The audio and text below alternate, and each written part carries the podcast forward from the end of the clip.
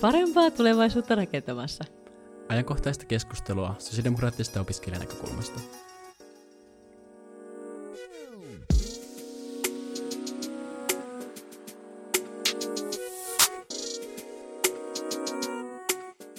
Tervetuloa kuuntelijat uh, Sonkin parempaa tulevaisuutta rakentamassa podcastin neljänteen jaksoon. Tällä kertaa podcastia nauhoitetaan näin liittokokous aamuna, mutta tietynlainen liittokokousjakso nytkin on tulossa, koska nyt puhutaan syllistä. Ja meillä on täällä kaksi hallitukseen hakevaa ehdokasta. Meillä on täällä Aleksi Murtojärvi, joka on Sonkin oma ehdokas syllin puheenjohtajaksi. Tervetuloa. Kiitos paljon. Mahtavaa olla täällä. Ja liittokokous aamu hän on loistavaa tehdä podcastia, koska liittari on tunnetusti ihmisen parasta aikaa. Niinhän se on. Toisena vieraana meillä taas on täällä Katarina Henttonen, joka on Lapin yliopiston ylioppilaskunnan ehdokas Sydin hallitukseen ja myös Sonkin ensimmäinen varapuheenjohtaja. Tervetuloa Katarina. Kiitos, kiitos. Oikein ihana olla täällä tänään.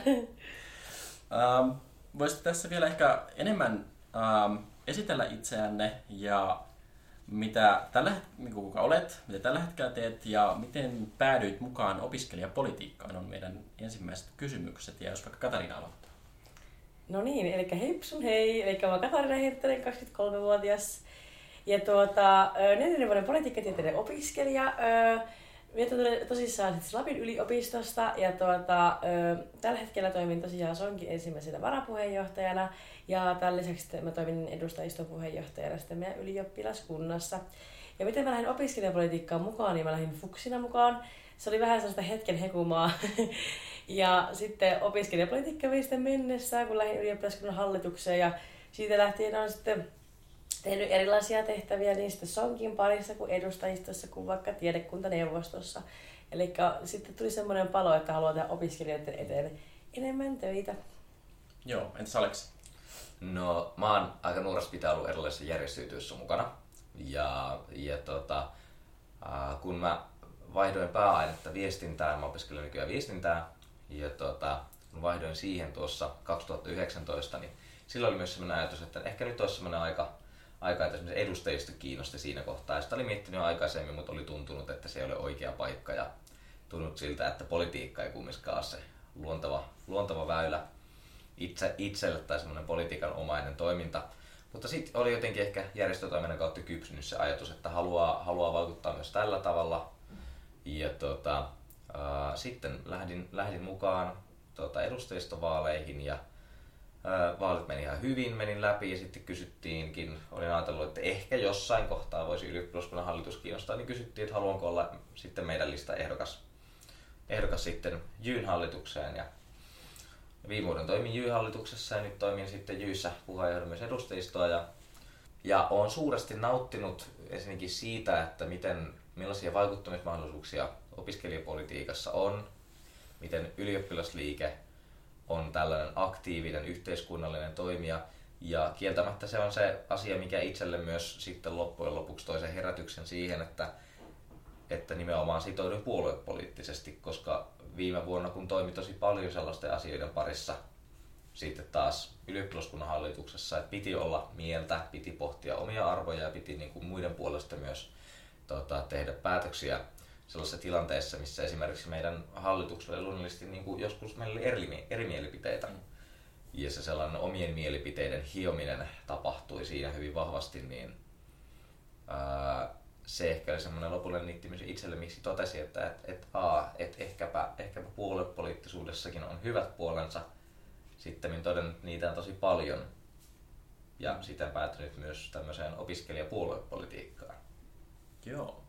Ja tähän ehkä vähän jatkoksi tälle omalle tarinalle opiskelijaliikkeessä, niin mikä sitten sai lähtemään ehdolle Syllin hallitukseen ja kohdalla erityisesti puheenjohtajaksi? No tota, se on totta kai asia, mitä, mitä olen miettinyt aikaisemmin. Öö, tai niin kuin, se on totta kai asia, mitä, mikä ei ole ollut ihan semmoinen niin kuin ihan vaan yhden, yhden minuutin tai yhden hetken ratkaisu.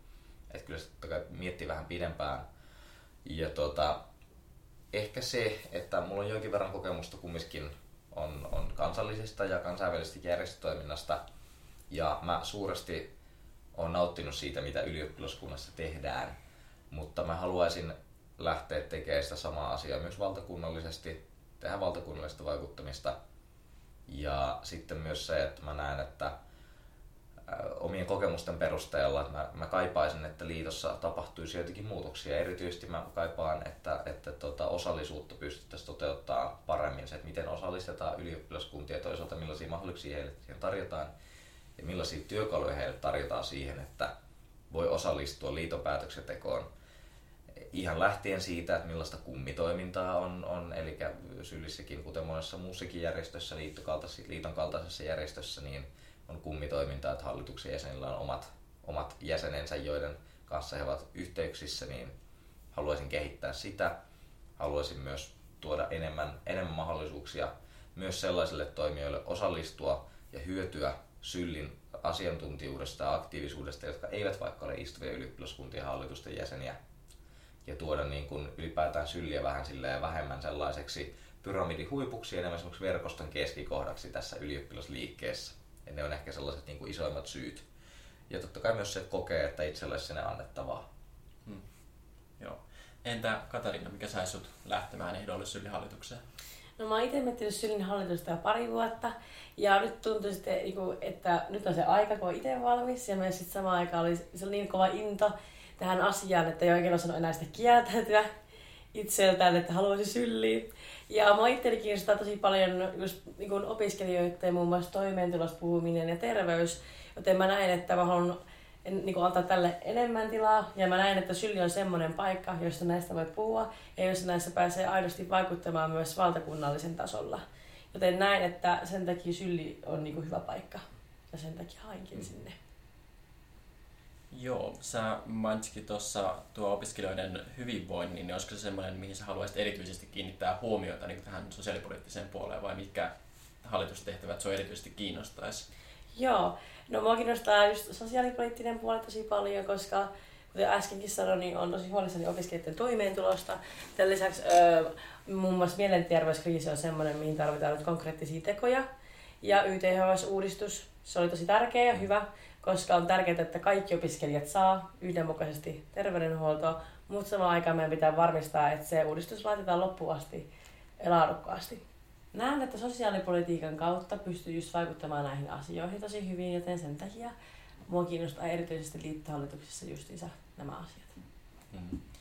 Ja Aleksi puheenjohtajalle tietysti kuuluu hyvin laajasti erilaisia tehtäviä, erityisesti niin kuin edunvalvontaa ja vaikuttamista, niin miksi sun mielestä olisit hyvä puheenjohtaja Sylle? Ja tietysti tähän kuuluu myös paljon johtamista, niin minkälaista johtamiskokemusta sulla on?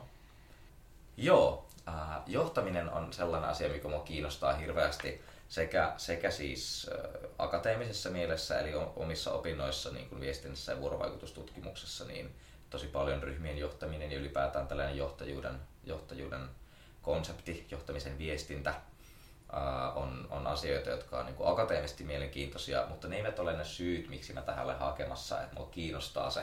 Koska mä uskon, että nyt kun puhutaan valtakunnallisesta edunvalvontajärjestöstä, niin tässä kohtaa on hyvä olla jo konkreettisia taitoja ja kokemusta siitä, että miten johdetaan ihmisiä. Ja no, mun, mun itse asiassa tota, johtamiskokemukseni on alkanut 13-vuotiaana. Se on tapahtunut silloin partion kautta, jolloin on ollut kaverin kanssa vetämässä ryhmää, mutta sitten se on siitä vähän monipuolistunut ja tehtävät on, tehtävistä on tullut haastavempia.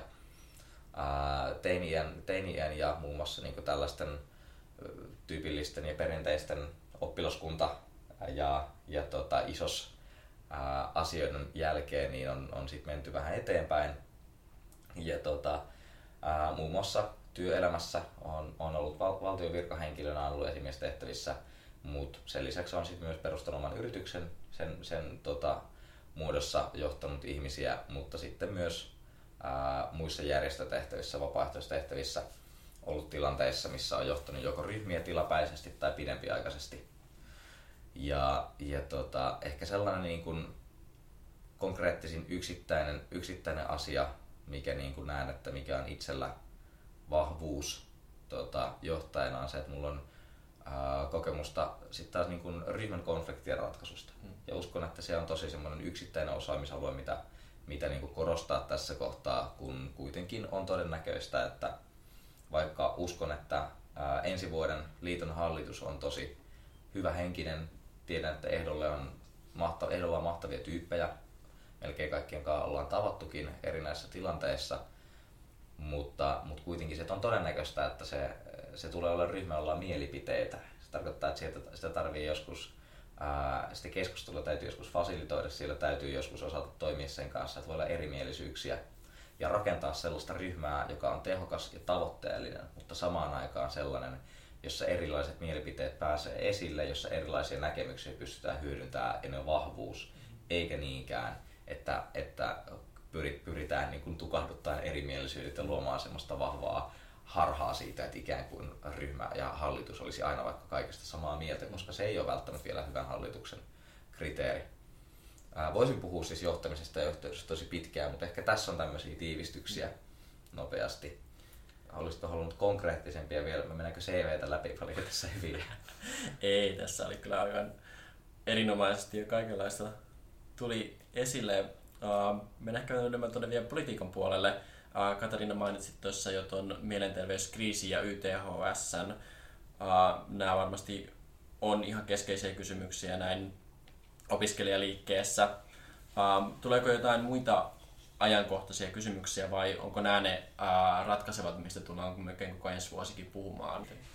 No, on myös muita keskeisiä asioita, kuten varmasti me kaikki opiskelijat tiedetään, muun muassa toimeentulon kanssa on varmasti me kaikki kolme tässäkin tilassa olla opiskelijoita ja tiedetään, että toimeentulon kanssa on kaikilla vähän hankaluuksia, koska se on niin pieni. Siitä pitää keskustella enemmän ja tuoda ilmi asioita, että hei, että rahaa tarvitaan, se on vaan fakta. Mutta myös justiinsa mielenterveyskriisi ja YTHS-uudistus, jotka äsken nosti, niin on mun mielestä tosi tärkeitä. Mutta tämän lisäksi mä näen myös, että meidän pitää puhua muun muassa ö, koulutuslaajennuksista, eli siitä, että aloituspaikka lisättiin ilman resursseja. Ja mä näenkin, että koulutus on sellainen asia, mikä on todella arvokas meille, ja sitä, ei saa, sitä laadusta ei saa leikata, koska me ollaan sivistysyhteiskunta. Ja mä näen, että kun me panostetaan koulutukseen, niin se on samalla myös sosiaalipoliittinen kysymys, koska se lisää meillä myös tämä koulutus esimerkiksi tietoja, taitoja ja ymmärrystä maailmasta, minkä kautta me voidaan ruokia itsemme ja samalla myös luoda mielipiteitä asioista. Joo, ja nämä kaikki kysymykset nivoutuu aika paljon yhteen. Toimeentulo vaikuttaa todella paljon myös siihen mielenterveyteen ja jaksamiseen, että tarvitse koko ajan stressata, tarpeeksi rahaa. Ja sitten taas opetuksen resurssit myös vaikuttaa siihen, että kuinka paljon on aikaa antaa opiskelijoille ja kuinka paljon siinä sitten jaksaa. Että on mielenkiintoista, miten nämä todella tärkeät kysymykset niin nivoutuu toisiinsa. Miten äh, Aleksi, onko samaa mieltä, onko nämä ne tärkeimmät edunvalvonnan kysymykset ensi vuonna? Tuleeko sinulle jotain muuta mieleen? Uh, ensinnäkin tässä on tämmöinen hyvä, mielestäni retorinen kysymys, että onko kaikki siis sosiaalipolitiikkaa? Mutta tota, tavallaan kaikki tietysti on. Uh, nämä, nämä on erittäin tärkeitä nostoja kaikki. Ja, ja ne on siis asioita, mitä mielellä, mielellä niin itsekin, itsekin pitäisin esillä. Mutta kyllä mä sitten vielä ehkä näihin niin kuin näkisin, että totta kai uh, ensi vuonna edu, opiskelijoiden edunvalvonnassa on, on totta kai niin kuin sellainen toiminnan rytmityksellinen asia, että ensi vuoden fokus on valmistautuminen vuoden 2023 eduskuntavaaleihin. Se on valtakunnallisen liiton ehdottomasti tärkein tehtävä olla valtakunnallisissa vaaleissa hereillä. Me tehdään eduskunnassa kuitenkin Suomessa suuri osa esimerkiksi opiskelijan toimeentulo tai vaikkapa korkeakoulujen yhteishakua koskevia päätöksiä, jotka on molemmat sellaisia aiheita, joissa opiskelijaliikkeessä on niin jatkuva, palo, jatkuva palo päästä niin kuin korjaamaan tai muuttamaan asioita. Sitten ehkä sellainen yleinen totta kai, että miten, miten voidaan tukea ylioppilaskuntia siinä, että miten he tukevat paikallisesti opiskelijoita koronasta toipumisessa, millaisia edunvalvontakysymyksiä tämä aihe saattaa nostaa. Tällä hetkellä on ollut paljon keskustelua yleisesti yhteiskunnassa opiskelijapolitiikan ulkopuolella rokotuksista ja koronapassista, että keneltä sitä voidaan vaatia. Itse toki kannatan ehdottomasti, että kaikki ottaisivat rokotteen ja koronapassi mielestäni on oikein toimiva keksintö, jos me voimme sillä yhteiskuntaa avata, mutta, mutta varma, olen varma siitä, että kun mennään koko ajan, toivottavasti koko ajan kohti tilannetta, missä meillä tautimäärät vähenee ja viimeisetkin rajoitukset loppuvat, niin mitä sitten, kun me siirrytään myös yliopistoissa kokonaan pois tästä tilanteesta? Nyt marraskuun alussa ää, osa korkeakouluista on jo siirtynyt kokonaan lähiopetukseen, ja se on totta kai hyvä asia. Mutta vielä se, että onko meillä ensi vuonna jotakin sellaisia asioita, jotka on johtuneet koronasta, joista pitää, joiden pitää toimia, ja millaisia ne ovat. niin se on myös ehkä enemmän semmoista, että näiden asioiden suhteen pitää olla todella tarkkana, koska kaikkea me ei voida ennakoida, koska pandemia on tietyllä tavalla hyvin ennakoimaton. Ja sitten ehkä vielä tota, tämän siis mielenterveyskriisi, joka, joka Katarina, Katarina tuossa mainitsi, niin siis jo aiemminkin ylipäätään opiskelijoiden hyvinvointi, niin kyllähän se on siis sellainen niin kuin sukupolven mittainen ongelma, että et se on varmasti ensi vuonna myös esillä. Se ei toki myöskään ole ensi vuonna valitettavasti ratkaistavissa oleva asia, mutta mä haluan uskoa, että ensi vuonna, varsinkin kun vaalit lähestyy ja meillä rupeaa olemaan taas vipuvartta saada sitten niin kuin asioita vaikkapa puolueiden vaaliohjelmiin, niin ensi vuosi on se aika, jolloin myös niin kuin lopata sen puolesta, mm. että nyt on saatava niitä ratkaisuja esimerkiksi vaikka terapiatakuun suhteen tai sen suhteen, miten me löydetään keinoja ää, helpottaa nuorempien sukupolvien paineita ja pahoinvointia, erityisesti opiskelijoiden keskuudessa. Hmm. Joo, sä mainitsitkin nuo eduskuntavaalit, se oli paljon näitä poliittisia tavoitteita, mutta millä keinoilla syy sitten pystyy vaikuttamaan jo ensi vuonna tuleviin eduskuntavaaleihin? Joo, no ihan kuten, kuten jo sanoinkin, niin totta kai siis se, että pyritään vaikuttamaan siihen, mitä puolueet nostavat vaaliohjelmiinsa. Tässä erityisen tärkeää on aktiivinen yhteistyö poliittisten opiskelijan nuorisojärjestöjen kanssa. Keskusteluympäristön ja alustan tarjoaminen heille, koska me tiedetään, tiedetään että kyllä, kyllä niin kuin on paljon asioita, joissa tämmöiset nuoriso- ja opiskelijajärjestöt jakavat asioita ihan tämmöistä sukupolvinäkökulmasta. Joten se, että pystytään tehokkaasti antamaan, antamaan kaikille poliittisille nuorisojärjestöille sellainen alusta ja semmoinen väylä kuulla sitten taas liiton edunvalvonnallista näkemystä ja niin, että pystytte suosittelemaan heille, että mitä siellä kannattaisi heidän oma, omalta puoleltaan luvata ja pyrkii vaikuttamaan tota, emo, emopuolueisiinsa, mutta sitten toisaalta se, että totta kai halutaan olla yhteyksissä myös itse puolueisiin, pyrkiä tapaamaan heidän toimijoitansa ja korostaa niitä meille kriittisesti tärkeitä asioita. Tämän lisäksi halutaan myös osallistaa tässä ylioppilaskuntia ja se, että esimerkiksi kun ylioppilaskunnat ovat taas paikallisia toimijoita, niin se, että lähdetään hyvissä ajoin sitten jo valmistautuu se, että miten kontaktoidaan vaikkapa paikallisia kansanedustajia, sellaisia ihmisiä, jotka tulevat olla näkyvästi ehdolla syöttämään heille. Koska siis kyllä se on ihan, että, että jos, jos haluat jotain muutosta, niin jos sä tarjoat, tarjoat urapoliitikolle, että hei, mä luulen, että tästä puhumalla sä voisit saada ääniä, niin se on aina semmoinen hyvä peruste ja se on niin kuin yksi semmoinen tosi perustavanlaatuinen keino saada tietynlaisia mielipiteitä esille. Ja mä uskon, että, että tota, meillä, on, meillä on muutama tämmöinen asia ensis, ensisijassa ja kärjessä se opiskelijoiden mielenterveys ja hyvinvointi joka varmasti on semmoinen, mitä, mihin halutaan akuutisti ratkaisuja. Sitten kuten jo sanoin, niin esimerkiksi niin kuin, miten korkeakoulujen tota, pääsykokeet tai opiskelijavalinta toimii, on varmaan semmoinen myös, että mistä olemme, olemme nyt niin kuin opiskelijaliikkeessä olleet, olleet sitä mieltä, että, että tota, todistusvalinta sellaisenaan kuin se nykyään on, että se ei ole optimaalinen ratkaisu, niin se myös on myös esimerkiksi myös asia, ja tavoitteita voi olla vaikka paljon näin vain esimerkkeinä, ja semmoisena, mitkä itselle tässä nousee nopeasti, Mm, ja vielä nyt kun rupean linjaamaan, niin linjataan vielä totta kai myös opintorahan nosto ja opintotuen uudistaminen.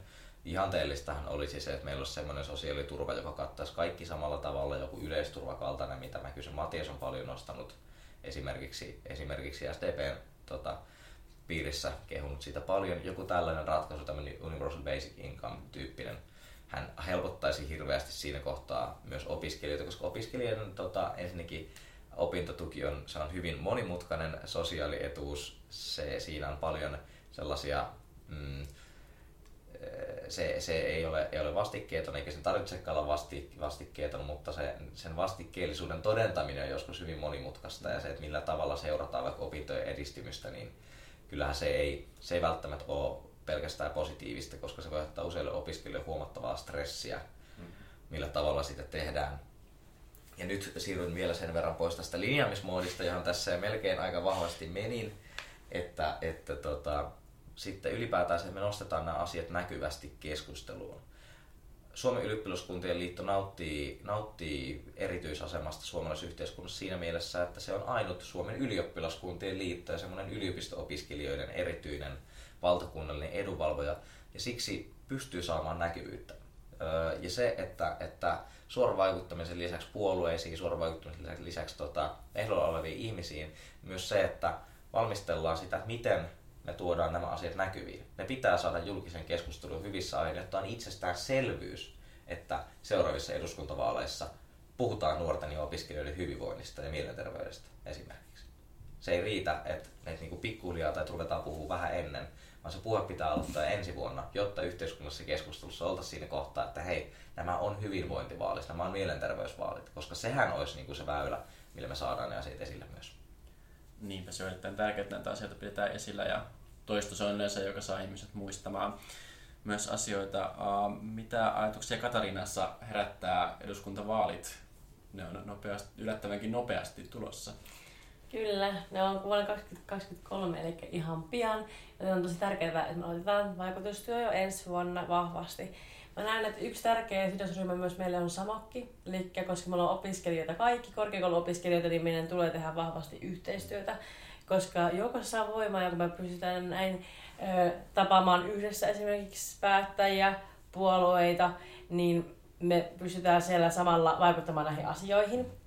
Ja toki on nyt jo tärkeää, että me ollaan, koska meillä tärkeitä ryhmiä on myös OKM ja STM, niin olla siellä jo nyt mukana keskustelemassa vahvasti näistä asioista, joita Aleksi tässä hyvin linjasikin, joten näen, että on tärkeää olla siellä mukana. Ja justiinsa olla tavalla erilaisia järjestöjä ja olla vahvasti ylioppilaskuntien kanssa yhteistyössä, että saadaan lobattua meille tärkeitä asioita mukaan. Ja siis juuri toi, että joukossa on voimaa, että myös just se sidosryhmien tunnistaminen ja löytäminen. Ja myös se, että, että kaikki sellaiset tahot, joilla on meidän yhteisiä tavoitteita, ei välttämättä ole suoranaisesti opiskelijajärjestöjä. Mm. Eli myös se, että Suomessa on myös valtava määrä muita edunvalvojia, tuhansia yhdistysten maa kuin ollaan, jotka, jotka on meidän myös kiinnostuneita samoista asioista. Ja on muitakin tahoja kuin opiskelijat, joita, joille esimerkiksi mielenterveys on muodostunut kriittiseksi asiaksi, erityisesti koronakriisin aikana – tai on muitakin tahoja, joita kiinnostaa sosiaaliturvan sellainen toiminta, että se on, se on kaikille yhtenäistä ja, ja helppokäyttöistä. Niin se, että myös se, että meidän pitää löytää myös, myös ne muutkin toimijat ja muut edunvalvojat ja, ja tota, järjestöt, jotka haluaa puhua meidän kanssa samoista asioista ja tehdä yhteistyötä näissä asioissa. Jep, tässä tietysti Sonkin edellyttäen mielellään on muiden opis- poliittisten opiskelijajärjestöjen kanssa myös sitten yhdessä vaikuttamassa ja sitä vaikuttamistyötä tehdään jo SDPn sisällä. Meillä on edustajia puolueen työryhmissä ja koulutuspoliittisessa työryhmässäkin tällä viikolla ollaan jo aloitettu suunnittelu eduskuntavaaliohjelmatyötä varten, eli sinnekin suuntaan kannattaa opiskelijaliikkeen vaikuttaa. Um, en voi olla tässä myös mainitsematta vielä yhtä lempiaihetta, niin sosiaaliturvan uudistus, koska se mainittiin täällä. Um, sosiaaliturvan uudistuskomitea on aloittanut tällä hallituskaudella, mutta sen työ tulee jatkumaan myös seuraavalla hallituskaudella. Erityisesti Katariina, sä oot puhunut tässä paljon näistä sosiaalipoliittisista kysymyksistä, niin miten sä näet, että SYL voi vaikuttaa siihen, että me saadaan sosiaaliturva-uudistuksissa myös äh, opiskelijoille parempi ja yhdenvertaisempi äh, sosiaaliturvajärjestelmä? No mä näen, että kuten Aleksikin sanoi tuossa aikaisemmin, niin Syllillä on tosi tärkeää rooli yhteiskunnassa. Se saa olla mediatilaa muun muassa. Ja kun saadaan mediatilaa, niin silloin saadaan myös oma ääni kuuluviin. Ja tämän kautta pystytään muun muassa vaikuttamaan herättämään yhteiskuntaa, että hei, että me tarvitaan rahaa. Se on ikävä fakta, mutta totta. Ja tämän lisäksi meidän tulee myös olla oikeasti varmistamassa syllinä, että me päästään mukaan erilaisiin sidosryhmätapaamisiin ja vaikuttamaan, kuten jo äskenkin sanoin, niin OKM ja STM tämän toimeentulon kanssa, että me päästään sinne vaikuttamaan sinne pitkällä aikavälin taloussuunnitelmiin, että opiskelijat olisi mukana, ettei niitä jätettäisi ulkopuolelle.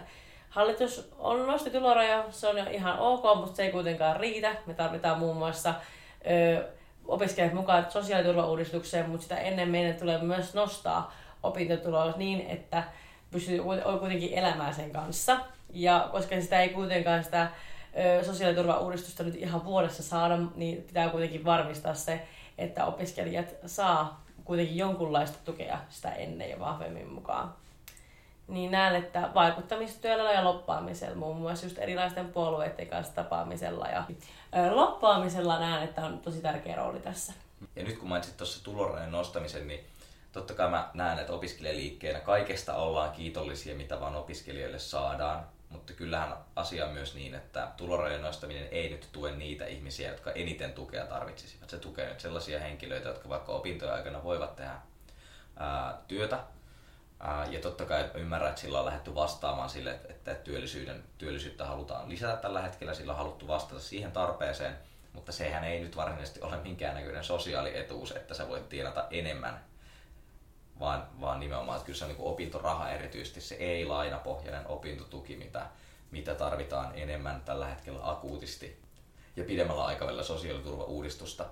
Ja, ja tota, siihen yksi, yksi sellainen asia, kun Katarina mainitsi tuota OKM ja STM, niin kyllähän yksi sellainen kriittinen asia siinä, miten opiskelijat saavat sosiaalietuutta, olisi se, että opintotuki pitäisi siirtää pois OKMstä STMään, koska on tosi omituista, että meidän muuten STMn alla täysin oleva sosiaaliturvajärjestelmä on siellä, mutta opiskelijoiden, opiskelijoiden rahoista huolehtii OKM. Se on hassu esimerkiksi siinä, että, että on hankala huolehtia sit niin kun, että onko linjaukset yhteneväisiä koska valtiollista toimintaa kuitenkin ohjataan poliittisesti ja eri ministeriöillä hyvin usein on eri aatetaustaiset johdot, joten on hankala niin kuin tehdä sit koko sosiaaliturvaan vaikuttavaa tuota, vaikuttamistyötä niin, että se opintotuki ei ole se odd one out, tai toisinpäin, että voidaan tehdä opintotukeen jotain, koska siellä saattaa olla suotuisia ajatuksia, mutta muu sosiaaliturva saattaakin olla niin kuin erilaisessa hallinnassa, niin silleen edunvalvonnan näkökulmasta, mutta totta kai myös selkeyden vuoksi, että se olisi järkevää, että meillä olisi yksi ja sama paikka, jossa tällaista asiaa hoidetaan. Joo. Ähm, tähän loppuun vielä pari tämmöistä helppoa pientä kysymystä, eli mikä on teidän mielestä Syllin tärkein tehtävä? Ja vaikka Katarina aloittaa.